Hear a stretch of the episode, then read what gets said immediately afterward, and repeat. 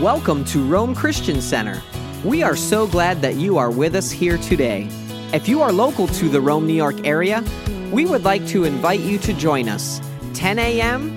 and again at 6 p.m. on Sundays. We are located at 7985 Turin Road in Rome, New York. Let's join the service as we believe God has something in store for you today.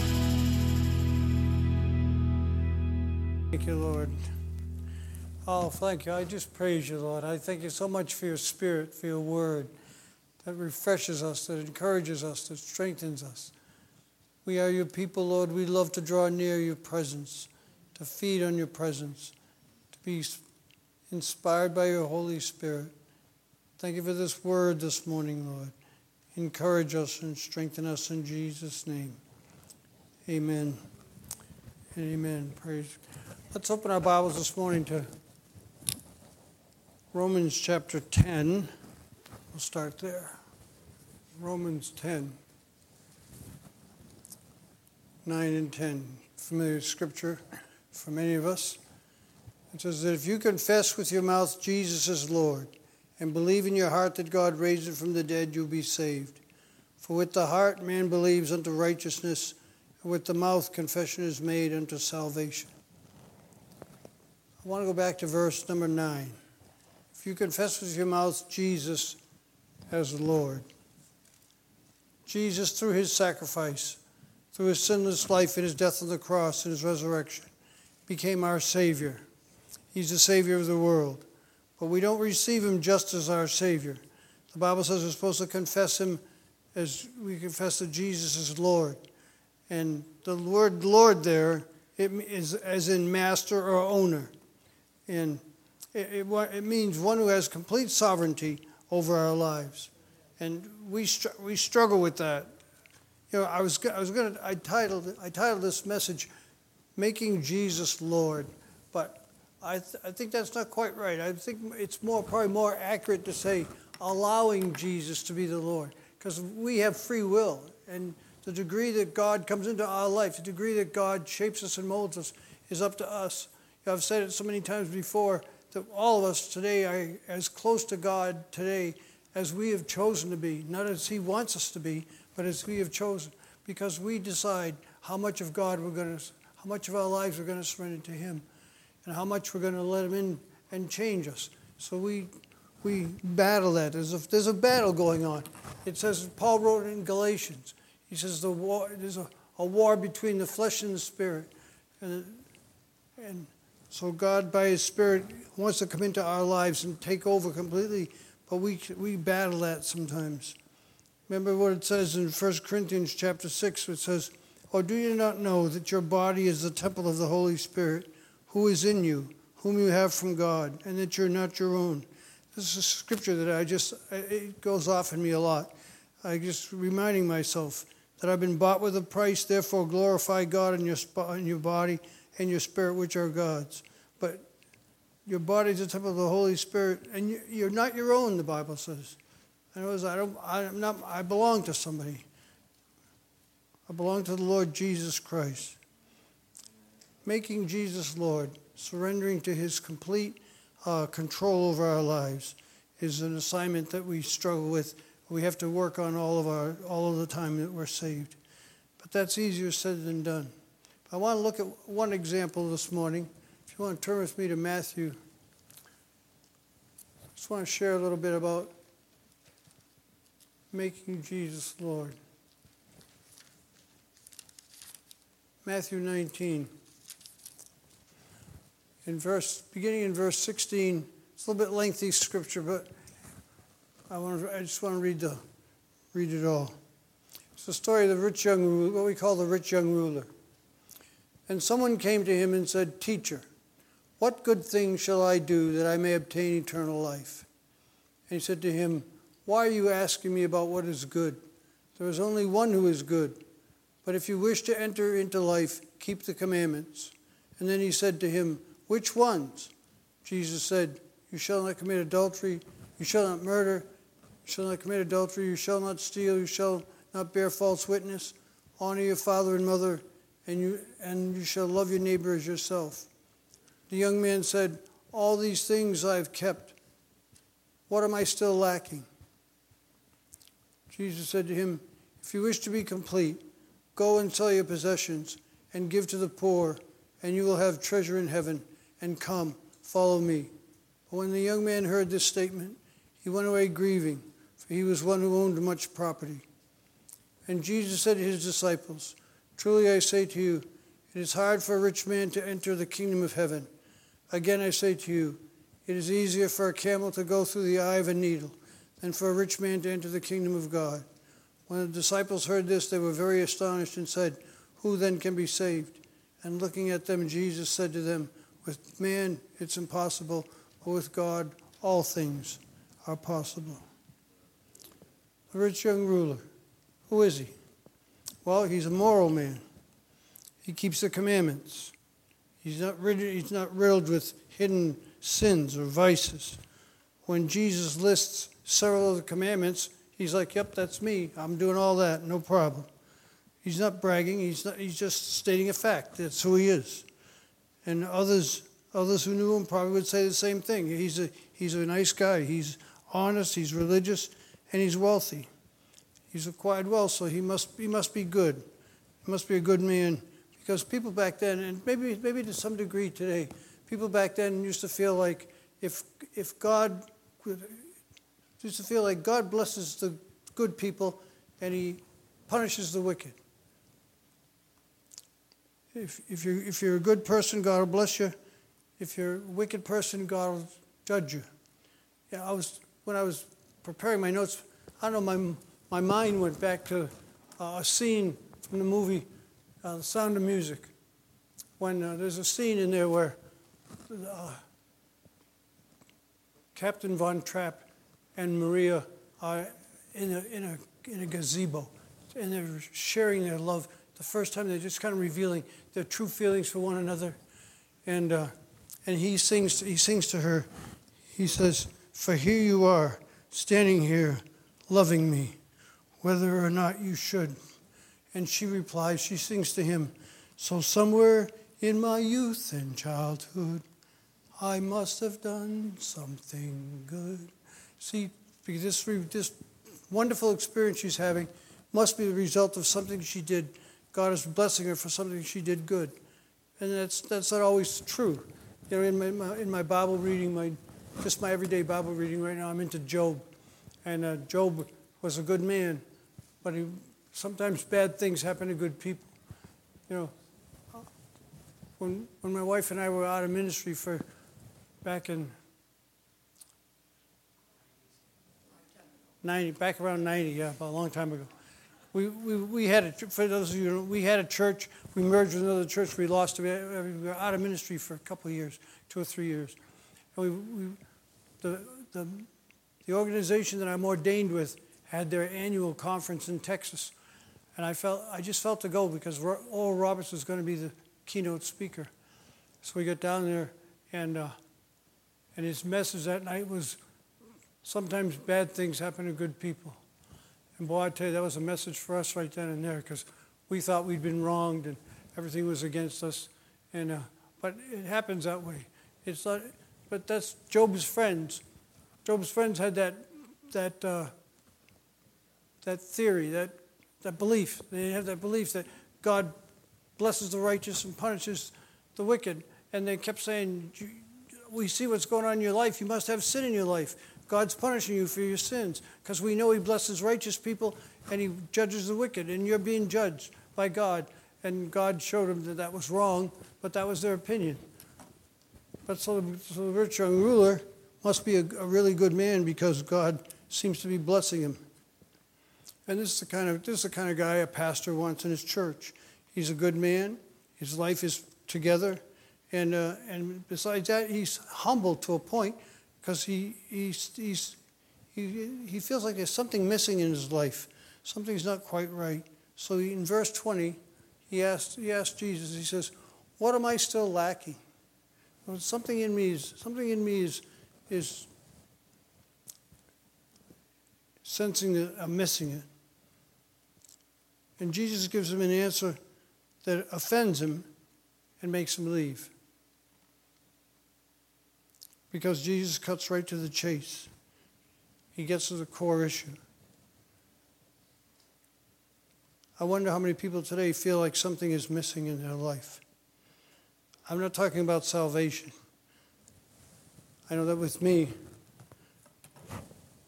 that's, that's what led me to the Lord. I had, I had everything I was supposed to was supposed to make me happy, but I wasn't happy. I, something I thought I kept saying, "Is this all there is to life?" I don't know why that, that question kept kind of rising up inside me. Is this, is this all there is to life? I thought flying was going to be everything was, was going to be totally satisfying, and it was losing its its its its glitter. And I was not satisfied with life, and God began to deal with me. But I'm not talking about I'm talking about people that are saved, even people that know God, that have been walking with God. You can still have a nagging feeling on the inside that I'm missing it somewhere. You know, God, deal with me. Let me know what it is. So it's like he feels like I'm missing it, whatever it is. And Jesus cuts right to the chase. He says, It's an issue of your surrender to me. See, the rich young ruler basically wants to live his life the way he's living it. He, he, he's gone far enough, he's given as, as much to God as he wants to give. And that's, that's a that's a problem for a lot of people that walk with God. You know, when we, when we come to God, we allow God to start cleaning us up. The language, the, some of the some of the things we've been doing. God says, cut them out, so we do. Maybe, maybe the smoking, maybe the drinking, whatever. Maybe we stop partying, we stop doing drugs. But then God, after a while, God starts to get to the, the real issues, attitudes, habits, certain things that we do that God wants to surrender us to surrender to Him, and it becomes a little more difficult because people feel like I've I've given enough, I've gone far enough. What more do I have to give? But it's all about surrender. It's all about giving up everything and, and allowing Him to come into our lives. Remember what it says in Revelation? Jesus stands at the door and knocks.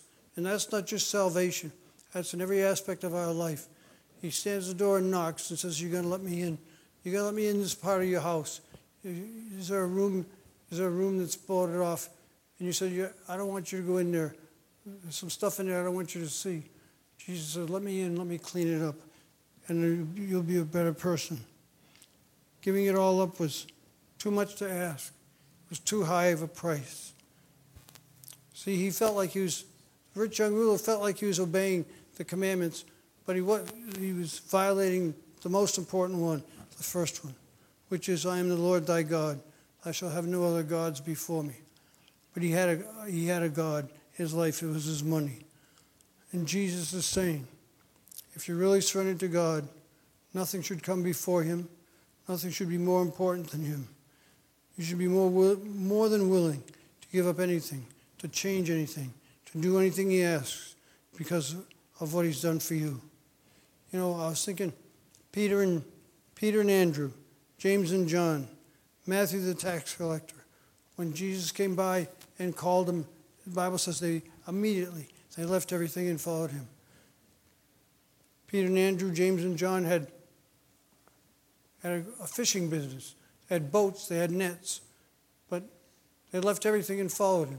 Matthew was a tax collector. He was, real, he was wealthy. He had a position of wealth. He left everything and followed Jesus when Jesus comes, excuse me, when Jesus comes, that's, his, that's what he requires of all of us, and my entire life, spirit, soul, and body. But the rich young ruler couldn't, couldn't, couldn't bring himself to do it. Possible to be saved and have an idol in your life, something that you don't want to give up. If you're going to come and follow me, Jesus says, you have to give it up. I was thinking of Reinhard Bonnke.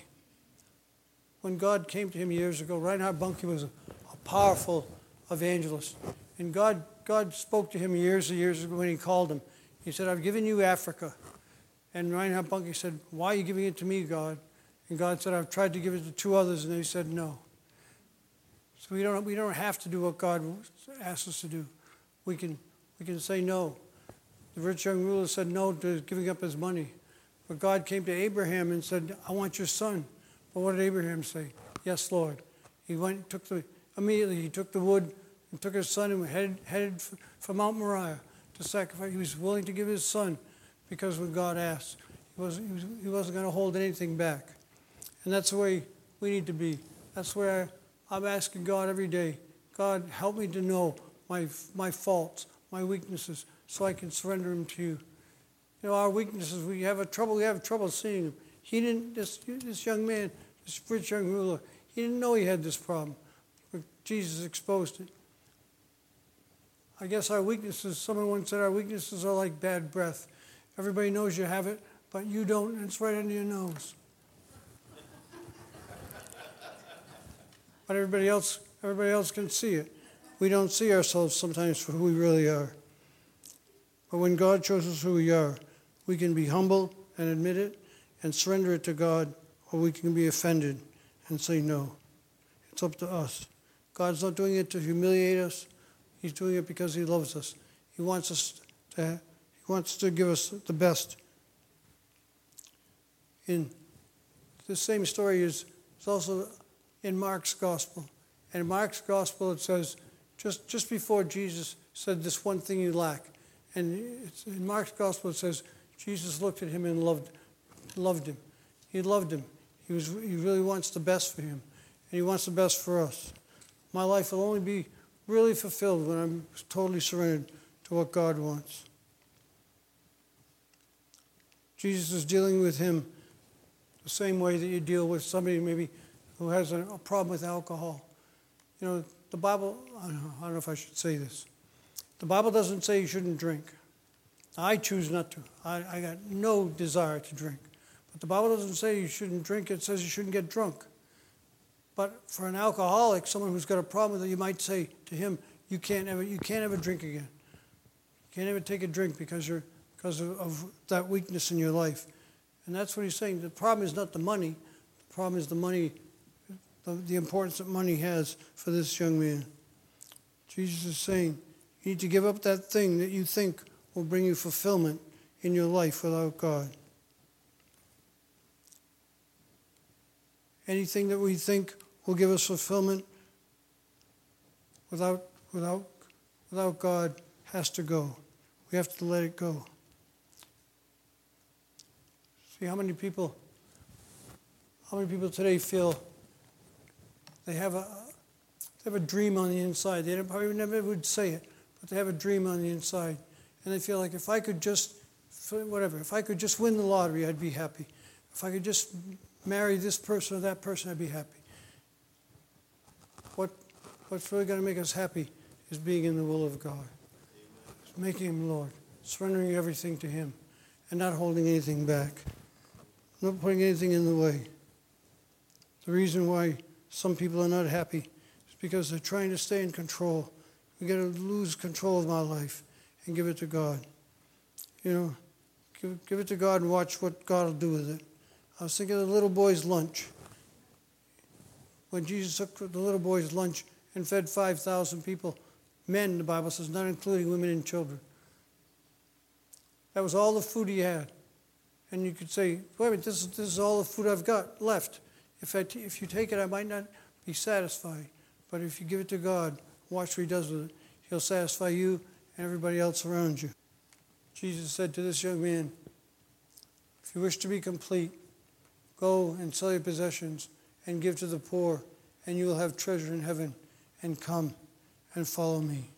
Sadly, it was more important for him to have treasure on earth than treasure in heaven. True Christianity is giving Jesus first place in everything, never letting anything come between him and us, never, never letting anything be, be more important than he is in our life. If we do, if we do that, if we totally surrender to him, he'll give us a whole new life, and that's treasure that's beyond measure. So I just want to just put it out there.